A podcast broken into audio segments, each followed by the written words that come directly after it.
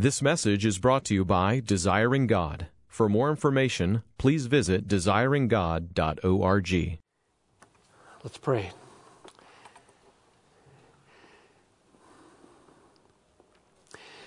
Tonight, Lord, we want you to perform this word concerning peace and concerning joy and concerning faith, which it was your intention to give to your followers the night before you died for us. So stand forth now by your word and create your peace, your joy, your faith in those who hear. I ask for this miracle by the Spirit through your word now because of Christ. In his name, amen.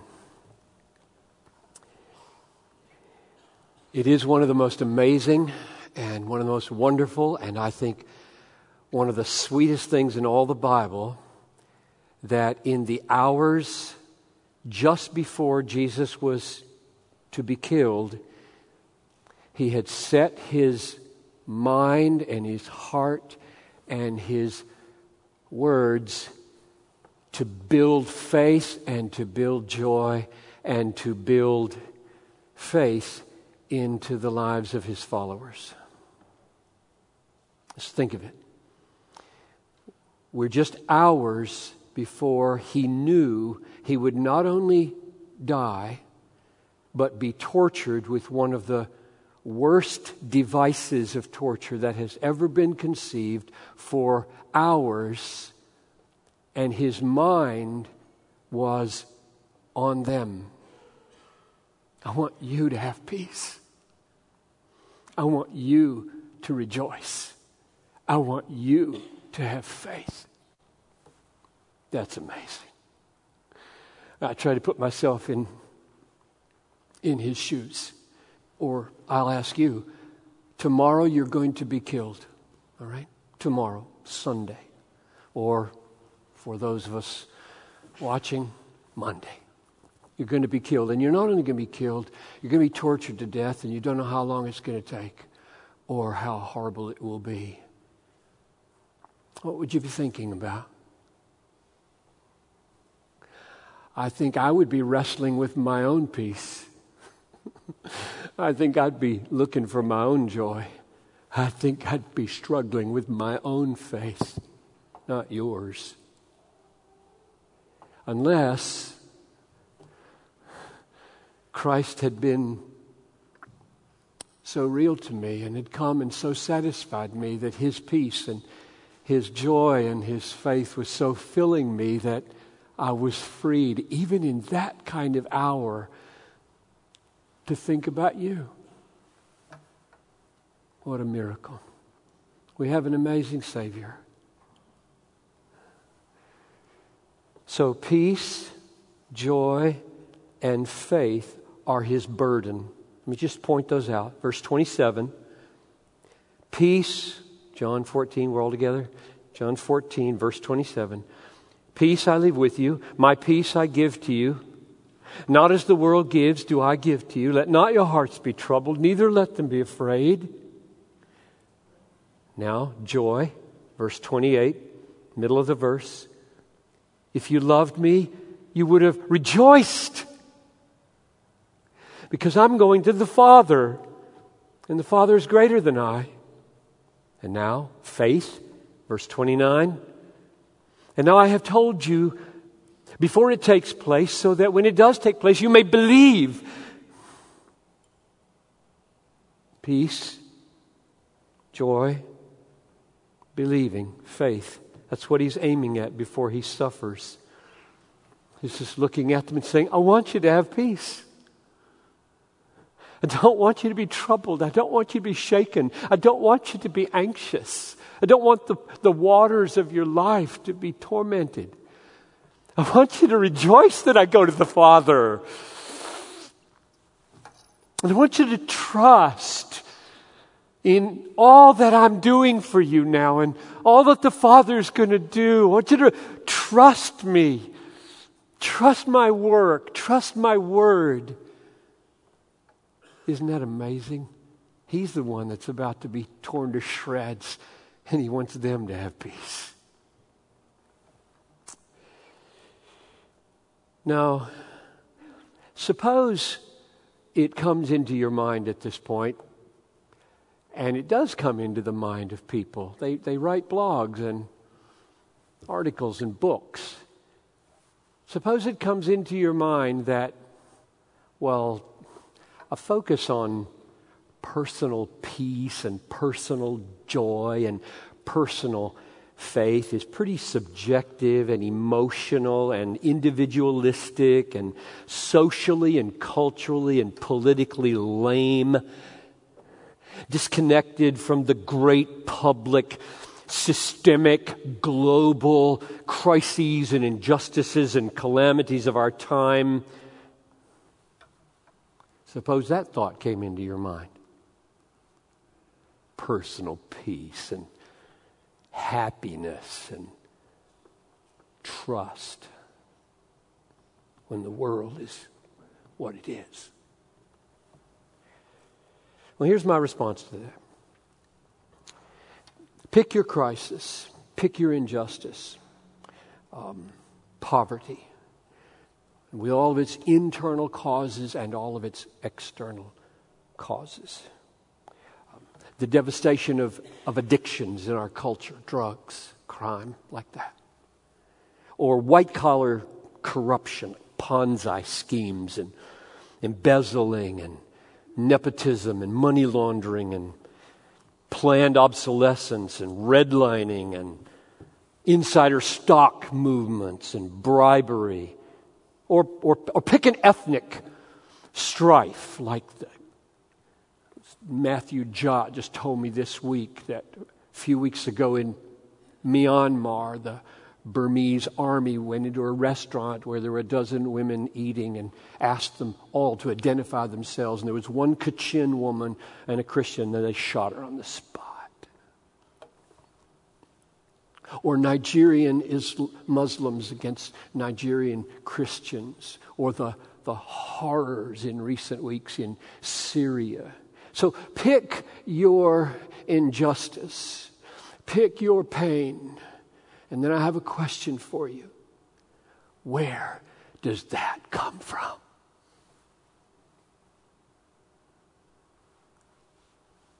Where do those impulses come from?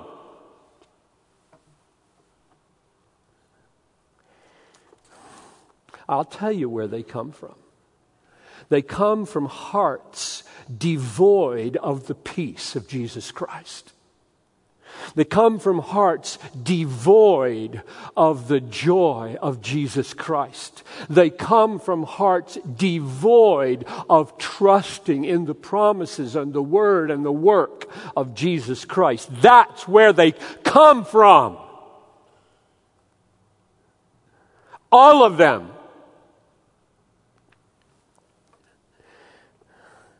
So, before I get to the so called practical, relevant, socially urgent topic of homosexuality next week. I know beyond the shadow of a doubt that today's message and every message from God's Word is radically political.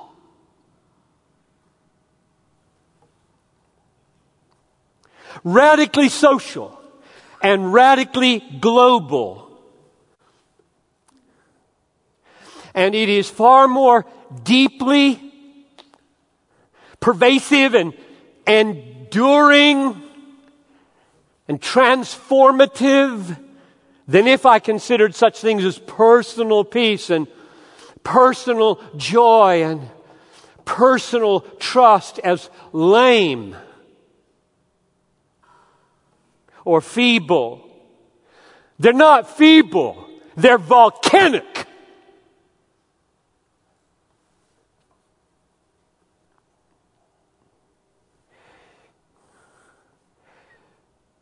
They are the roots of a new world order.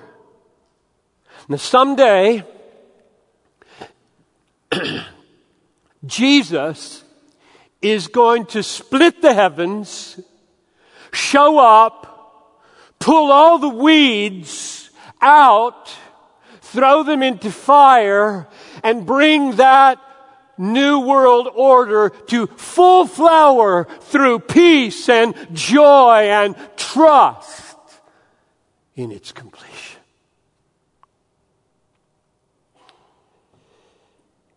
In the meantime,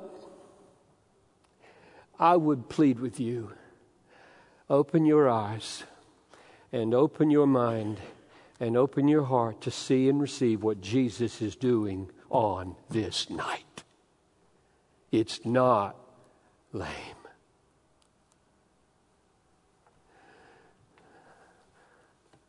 So let's set the stage with verses 25 and 26.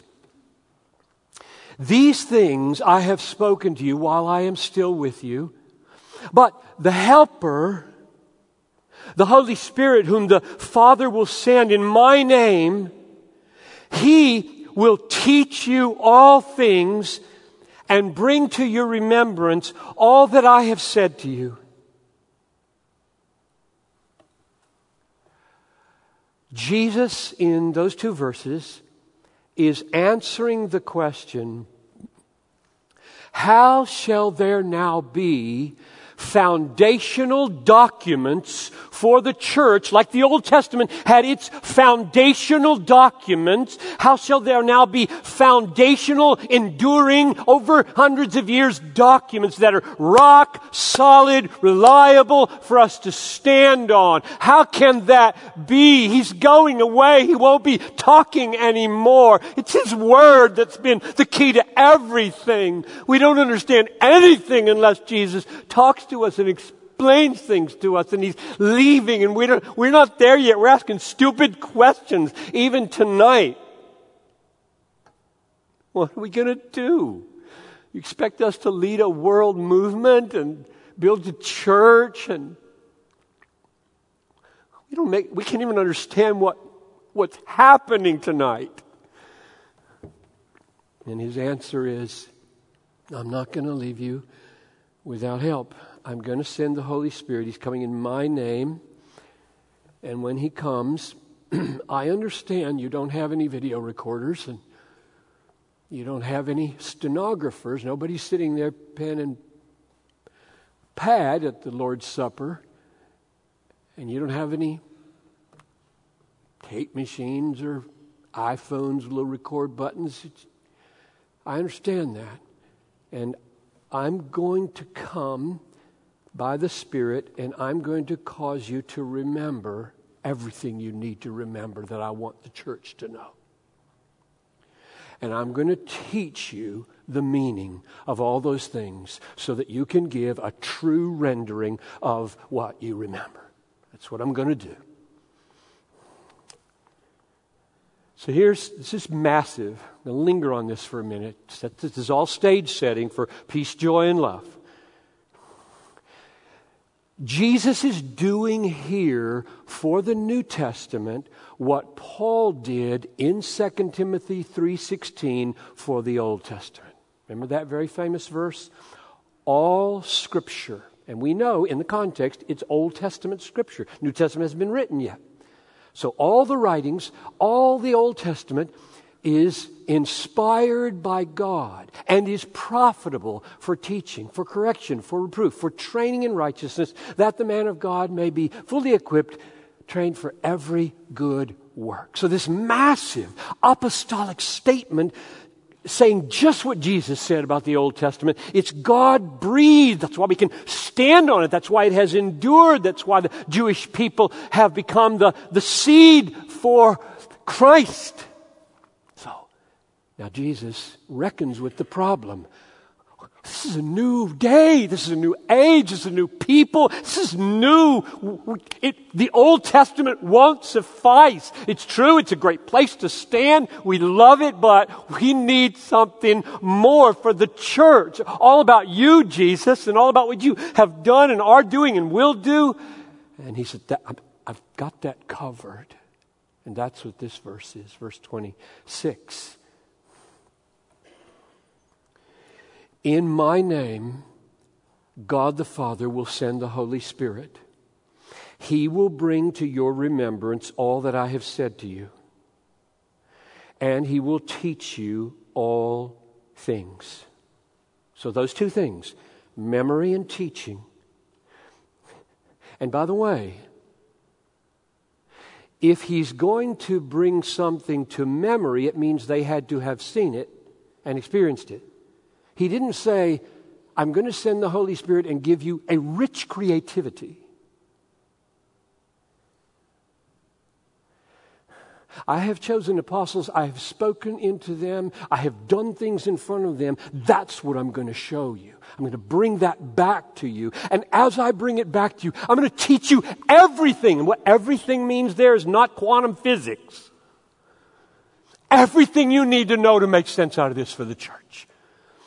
I won't let anything be lacking in your mind as you write your authoritative letters and gospels for my church. I won't let anything be lacking that my church needs to be what I call them to be. So, Jesus is doing for the New Testament in John 14, 26, what Paul did for the Old Testament in 2 Timothy 3:16. Paul testified about, about the inspiration of the Old Testament. Jesus is promising the inspiration of the New Testament. And just for a little confirmation here, this is the self consciousness of the apostles later. And you read you Paul. Listen to the way Paul thinks about himself as a spokesman for the risen Christ in the church. 1 Corinthians 12, 12, and 13. Now we have received not the Spirit of the world, but the Spirit of who is from God. So Jesus did what he said he was going to do. He's going to send the Holy Spirit in his name. We have received him that we might understand. He's teaching us the things freely given to us by God. And we impart this in words not taught by human wisdom, but taught by the Spirit. It's amazing. We now have two parts of our book. And the first part was inspired for its day in all of its particularities. And the second part was inspired for our day in particular in all of its particularity. And we have a great God given book. And that's a great foundation that He is laying here. So the Father, let's sum it up now. The Father will send the Holy Spirit. He will bring to your memory what the church needs to know about the historical realities of my teaching and my miracles and my death and my resurrection and my appearances and the foundation of my church by the Holy Spirit. I'm going to bring all that to your members so, so that John, writing decades later, is filled with the Holy Spirit and getting things right. And I am going to teach you all the things you need as you put together the pieces of your memory for the sake of the church.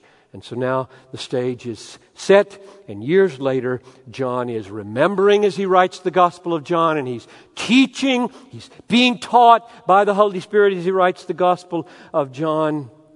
There's inspired memory, inspired teaching, and he's devoting it in order that you might have peace and joy and faith. That's why the deposit was left. This wasn't just for the followers that night. So, Bethlehem, be amazed that you have a Bible. Be amazed that you have the Word of God.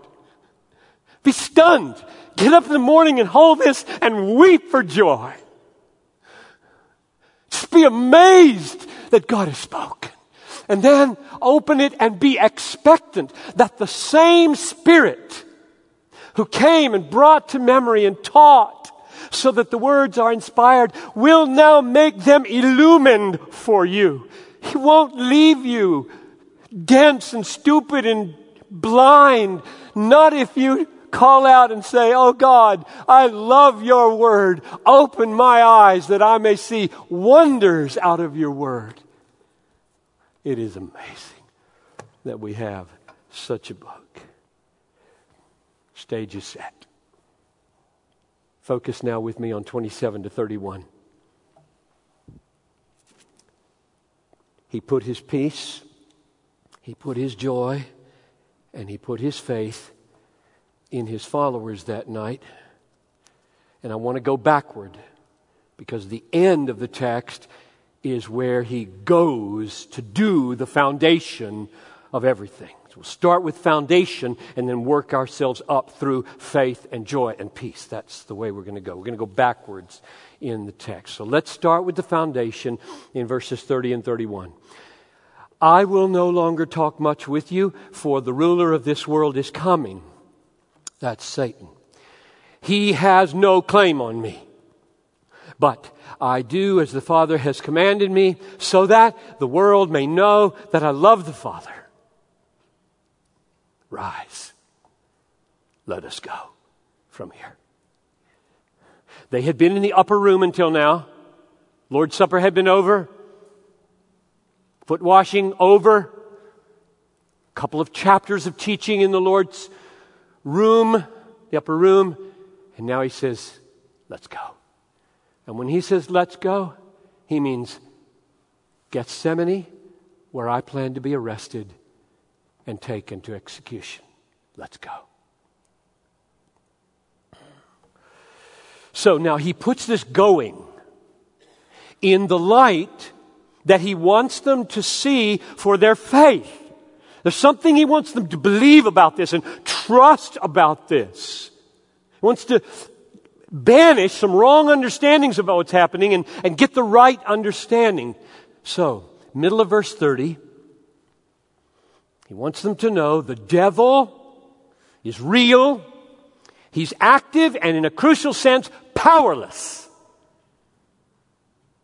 So, read this carefully the ruler, you with me in the middle of verse 30? The ruler of this world is coming. He has no claim on me, but I do as the Father has commanded me. So, Satan has entered Judas. We know this from Luke 22 3. Judas is on his way. Satan is on his way. He's coming. That is not why I am going to the cross. This is what he wants to straighten out for them. Satan tonight is not decisive. Why not? Verse 30 at the end. He has no claim on me. What does that mean? Literally, he has nothing in me. He has nothing in me. He has nothing in me to accuse. He's the great accuser. And he's groping and looking, and he can't find anything in Jesus to accuse. There is no little, little whimper of a sin to hook. That's what he does with you. Sinful thought, hook. Sinful feeling, hook. Satan has no power over a sinless man. None. Oh, I'd love to pause here and talk about union with Christ and justification by faith alone. Right? Are you with me? Is this bubbling inside of you? I'm sinless. You're sinless. We're sinless. But better not go there. That's another sermon said, I hope you can go there. That in union with the sinless one, we are safe. We just sang a song. Sorry, those of you didn't sing this song. Hidden in the hollow of his faithful hand, never foe can follow, never traitor stand. I'm thinking yes. So that night, the reason why he was arrested and went to the cross was not Satan. Not at the bottom. Well, why was he arrested? This is what he wants them to understand. And us. He tells us really plainly. Why did he get arrested? Why does he die? Verse 30 at the end Satan has nothing in me. He can't hook me. He can't control me. He can't find a chink in my armor of righteousness. But here's the truth. I'm going by obedience to my Father. That's why I'm getting arrested. This isn't demonic coercion. This is divine compliance with the will of Almighty God to save sinners. And He wants you to know this so that you can trust Him. This is all about Him choosing to die, choosing to get arrested, choosing to be obedient to the Father. Satan, you think you're running this show? You don't run this show. You are a lackey getting me where I mean to be. So, Satan is not the explanation for Calvary. Obedience is the explanation for Calvary. I do as my Father has commanded me. Rise, let us go. Who's in charge? Nobody takes my life from me. I lay it down of my own accord, and if I lay it down, I'll take it up again. So, Satan, do as you're told.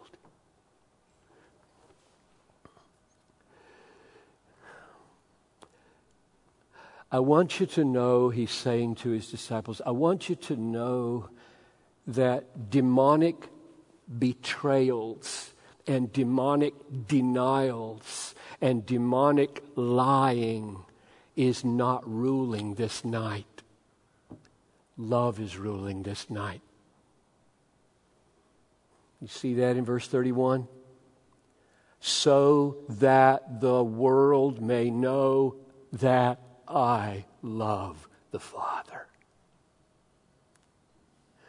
I'm not controlled by lies at the court. I'm controlled by loving my Father.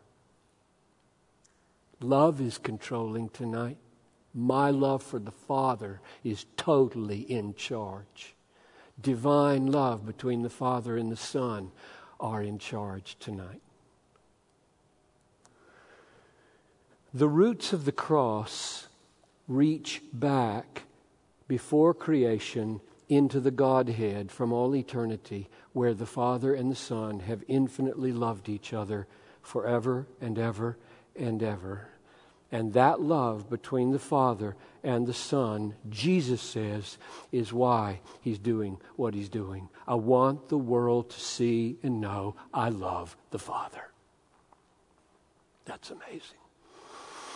The deepest roots of our salvation is the Son's love for the Father and the Father's love for the Son, which existed for all eternity. Now, with that foundation in place, let's turn to faith and joy and peace. The foundation for all of them is that Satan is not sovereign on the night of Jesus' death, love is sovereign. This is a death designed by love. We sang that as well. Love by death. I love to sing the truth. Faith. Now I have told, this is verse 29. Now I told you before it takes place, so that when it does take place, you may believe. He said this before, right? Chapter 13, verse 19. I'm telling you this. He's referring to Judas's betrayal this time. I'm telling you this now before it takes place, so that when it does take place, you may believe that I am He. So, in addition to suffering all that he suffers and doing all that he does, all of which is intended to awaken faith, he predicts it. before it happens, also to awaken faith. That's what he says. I'm telling you this, verse 29, before it takes place, so that when it does, you may believe. You see how he's helping us? I'm going to die for you. That should awaken your faith. I'm going to suffer willingly. That should awaken your faith. I'm going to tread on Satan's neck. That should awaken your faith. But I'll add to that. I'm going to tell you ahead of time everything that's happening so that you will be doubly blown away and have something to trust. He's just helping us. There are doubters in the midst. Thomas is there. Thomas is there. He's willing to give more than they need, or some need. Blessed are you who believe without having seen. But if you need to see, Thomas, I'll give you my side. We have a Savior who goes the extra mile so many times in our lives. So he's working before he dies for their faith in his death. The, the, point of prediction, I mean, what's the point of prediction? Surely the point of prediction is who's in charge? I mean, if, you're, if, you're, if before everything that happens to you, you tell people this is going to happen, this is going to happen, this is going to happen, they're going to start to get the impression, wow, you're incredible. You know, you either have a, you know, a hotline to the future or I think you may be in charge of the future. Which is true. So here's the application for you. If, if in history's darkest hour, the cross, if in history's darkest hour, it was true that Satan and evil did not have the upper hand, but God had the upper hand for your good, then in your darkest hour, that's true also. So add this to your arsenal of faith in Romans 8:28. On the night as the darkness closed in, Jesus said, "It's not in charge. My love is in charge." And as your darkness closes in, get in its face and say, "You're not in charge. My God is in charge.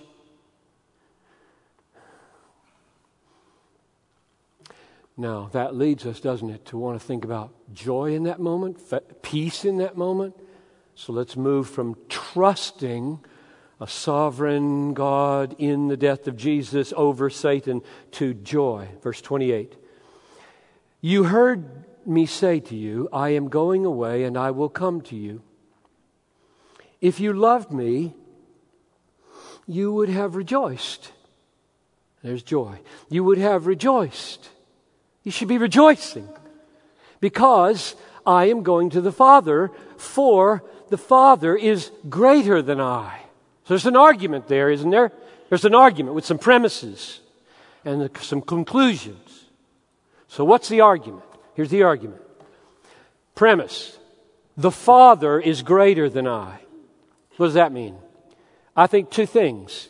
One, during his incarnation, the Father is greater in glory and greater in exaltation because Jesus has humbled himself, taken on human form to serve and to suffer. And in that season, the Father, in his supreme, unadulterated glory, was greater than Jesus. Here's a second meaning I think it has. From all eternity, the Father has been the one who begets the Son. Very hard for us to grasp this. An eternal begetting. No beginning. Jesus had no beginning. There never was when Jesus was not. That's heresy. It's called Arianism. And the church fought profoundly for a century to end that one. Jesus has always been. In the beginning was the Word, and the Word was with God, and the Word was God. And through Him, all things were made. But He was begotten. He was a Son. He was imaged. He is a radiance from an original which has always been radiating from the original with such fullness, he is of one nature with the original. This is heavy. This is the Trinity. This is a great and glorious reality. And there's nothing in this statement that the Father is greater that questions the deity of Jesus and his full divine quality of equal essence. So the premise is the Father is greater than the Son. He is the one, according to Hebrews 1 3, has a radiance in the Son and an, an exact imprint in the Son.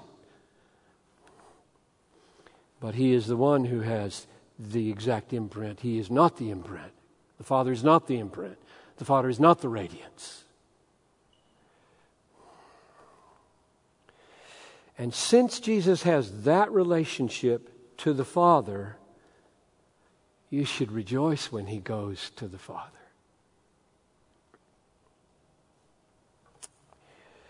You should be glad when he has a more immediate experience of intimacy with the Father as he moves back into his prior glory. We should be glad in the gladness of the Son in the Father. Does that make sense? Jesus is saying, I'm going to the Father. I'm closing in on again in a fuller intimacy that I had from all eternity with a, a union of glory that is my joy from all eternity. Would your joy not be in my joy in God the Father? If you loved me, you would have rejoiced that I am going to the Father. Which means our joy is not the joy that the world gives. He said it about peace explicitly. He means it about joy implicitly. Not as the world gives do I give to you joy. Oh, how different is the foundation of your joy than the world's joy. Infinitely different. Because your joy is joy in the joy of the Son in the Father. Your joy is being caught up into and participating in the joy that the Father has in the Son and the Son has in the Father. I'm returning to my Father. I love my Father. I find satisfaction in my Father. I delight in my Father. I treasure my Father. This is a Vesuvius of joy that is closing now. Would you not partake? The world knows nothing of this. Nothing.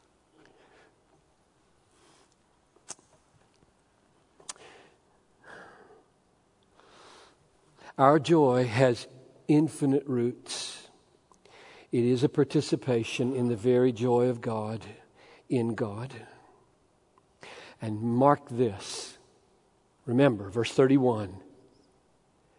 God showed this love between the Father and the Son most clearly at the cross. Let's read verse 31. I do as the Father has commanded me so that the world may know that I love the Father. We see the love of the Son for the Father in the death of the Son for sinners so that they can participate in the love of the Son for the Father and the joy between the Son and the Father. That's the essence of salvation to draw us out of all lesser joys and bring us into an experience of the very joy of the Son for the Father and the Father for the Son. There isn't a greater joy. There isn't a greater love than that. And I'm showing it to you now. I want the whole world to know this. I want the world to know that I love the Father. That's why I'm dying wouldn't you rejoice? For the joy set before me, I endure the cross. Hebrews 12, 2. What joy? This joy. I love my father. I'm going home.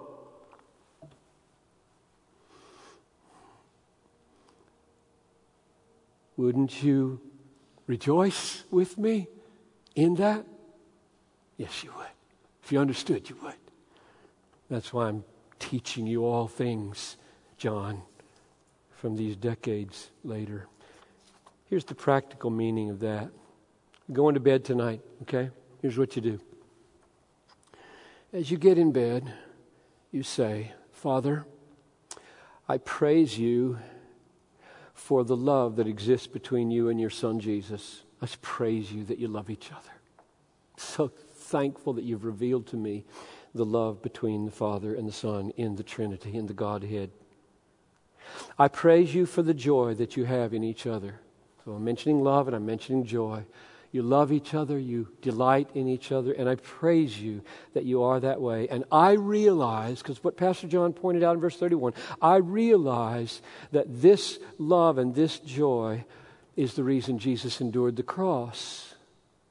Because he said he wanted the whole world to know how much he loved the Father as he was dying. That's what he wants them to know. So I realize that this love between you and the Son c- carried him through the cross for my sin. To bring me up out of my little tiny world of selfishness and groveling around in this world trying to find some satisfaction. You did that for me, and therefore my forgiveness, my righteousness, my life utterly depends on this love between you and your, your Son, Father, and I am glad. I am glad in your gladness in Jesus and His in you. And I thank you for giving me a taste of it. Amen. Good night, Jesus. See you in the morning while I go total, totally unconscious like a little helpless baby all night long. And you can be God for me. Finally, peace. We've talked about faith, we've talked about joy, and now we're talking about peace. Verse 27 Peace I leave with you, my peace I give to you. Not as the world gives, do I give to you. Let not your hearts be troubled, neither let them be afraid.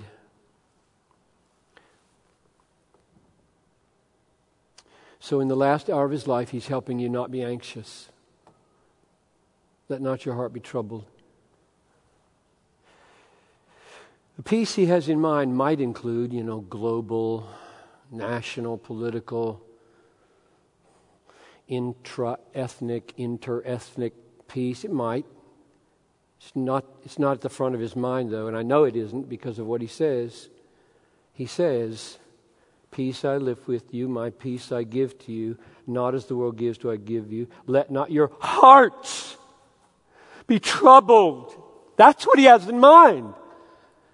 Of course, there are a thousand fruits. This is the root of a new world order. But on his mind is, you look troubled. Your faces look troubled. I love you. I don't like it when you look that way. I don't want to leave you that way. It's that simple. It's that precious. It's that personal. It is. He says heart. Heart.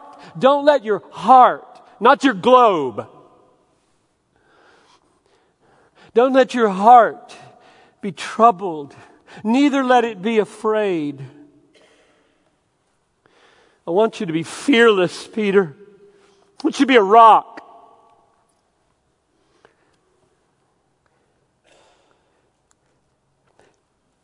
Not as the world gives to you. How does the world give peace? It does. It does. The world gives peace with retirement accounts. The world gives peace with health insurance. The world gives peace with bomb shelters. The world gives peace with safety nets in the society. The world gives peace with police. The world gives peace of mind in a hundred ways, which I'm thankful for. I'm glad they exist. And he says, I'm not giving that way. I'm just not, that's not what I'm doing. What, what do you mean, Jesus? You're not you're not doing it that way. What, what do you mean? I'm, I'm not giving you the kind of peace that can be taken away when the police go away. I'm not giving you the kind of peace that can be taken away in India, no matter what. I'm not giving, that is not what I'm about. Now, how do I know that he means that? That, that the world's peace of mind is circumstantially based. Right? Get enough health insurance, get enough retirement account, live in the right neighborhood, get the right locks on your doors, and, uh, and then have some peace of mind. And, and that's not what I'm giving you. Not as the world gives to you, do I give to you. I'm giving you peace so that when the locks come off, the police go away, the mob comes, and your cross is on the horizon, you've still got it. So now how do I know that? I, I know it because in chapter 16, verse 33, he says the same thing, only he makes it explicit. Chapter 16, verse 33, the text I used at Tom Steller's wedding 35 years ago. I have said these things to you that in me you may have peace. In the world you will have tribulation, but take heart. That is, take heart in that tribulation. I have overcome the world the peace that Jesus gives is not circumstantially based. It is peace in bad circumstances, in tribulation, in no health insurance, and in police breakdown and societal breakdown. It's in these things where our peace, the peace that passes all human comprehension. Now, why did Paul call it that? That's, that's Philippians 4 7. Peace that passes understanding. What, what does that mean? That means human beings can't grasp it and they can't make it happen. God makes it happen. Now, does he give us any clue as to how? Yes, he does. He calls it my peace. Peace I leave with you, my peace I give to you. I gave you my joy. My joy meaning I love the Father. I delight in the Father. The Father loves me. Come on in and have our love, our joy. Same thing here. I have a peace with the Father that is unrivaled, Jesus says. My peace is unrivaled in the universe. Would you like some of mine? Come on in. How, how, do you get in? How do you get into the peace that Jesus enjoys with the Father? There's no sin between the Son and the Father. The Son looks on the Father and he sees infinite original righteousness. The Father looks on the Son and says infinite reflected righteousness. And oh, they love each other infinitely. They delight in what they see. How are you going to get in on that? Because he says, let us go. I'm going to the cross tomorrow. And what I'm going to do at the cross tomorrow is I'm going to purchase your forgiveness. I'm going to satisfy the Father's wrath against all your unrighteousness. And I'm going to provide a completed righteousness so that if you would rest in me, trust me, you will now not just have a peace that I make, but a peace that I have with my Father. I'm making a way for you in, in, to the very experience by the Spirit reigning in your heart, pouring out the peace that exists between the Father and the Son. I'm going to pour it out into your life so that now you will have my faith and my joy and my peace. I tell you, Bethlehem, we have a great Savior and a great salvation. Closing exhortation. Right now, right now, in every service, receive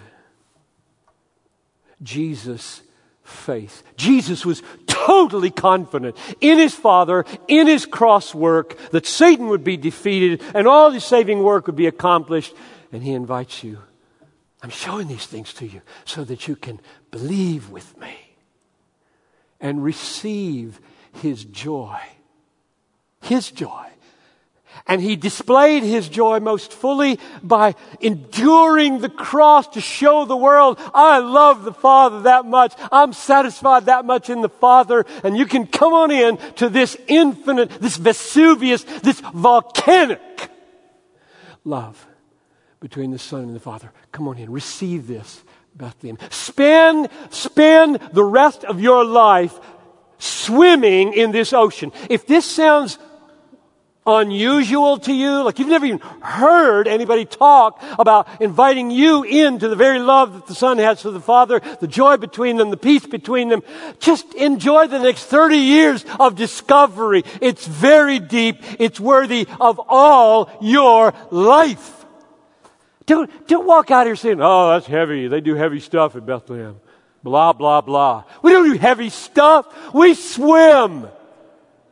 We just frolic in mystery. Talk about it a little bit. Nobody knows anything. You know what I mean. Comparatively. And receive his peace. My peace I give to you. Not as the world gives, do I give to you. Don't let your heart be troubled, Bethlehem. Don't let it be afraid. Trust Him. Let's pray.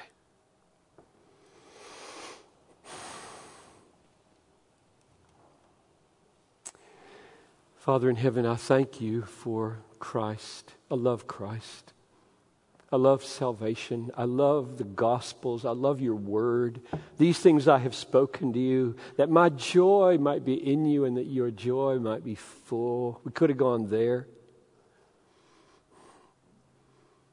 The riches of this is, are endless. The heights are out of sight and we'll never get to the top of it. The depths are bottomless and we'll never get to the bottom of it. We will spend eternity walking in the fields of glory. So get us started and give us such satisfaction in our communion with you that we would cry out, Give me a thousand tongues to sing your praise. Give me a thousand tongues to tell of your greatness in this world. Make me part of the roots of a new world order. I pray this in Jesus' name. Amen. Thank you for listening. Feel free to copy and distribute this message to others, but please do not charge for the content or alter it in any way. For more resources, go to desiringgod.org.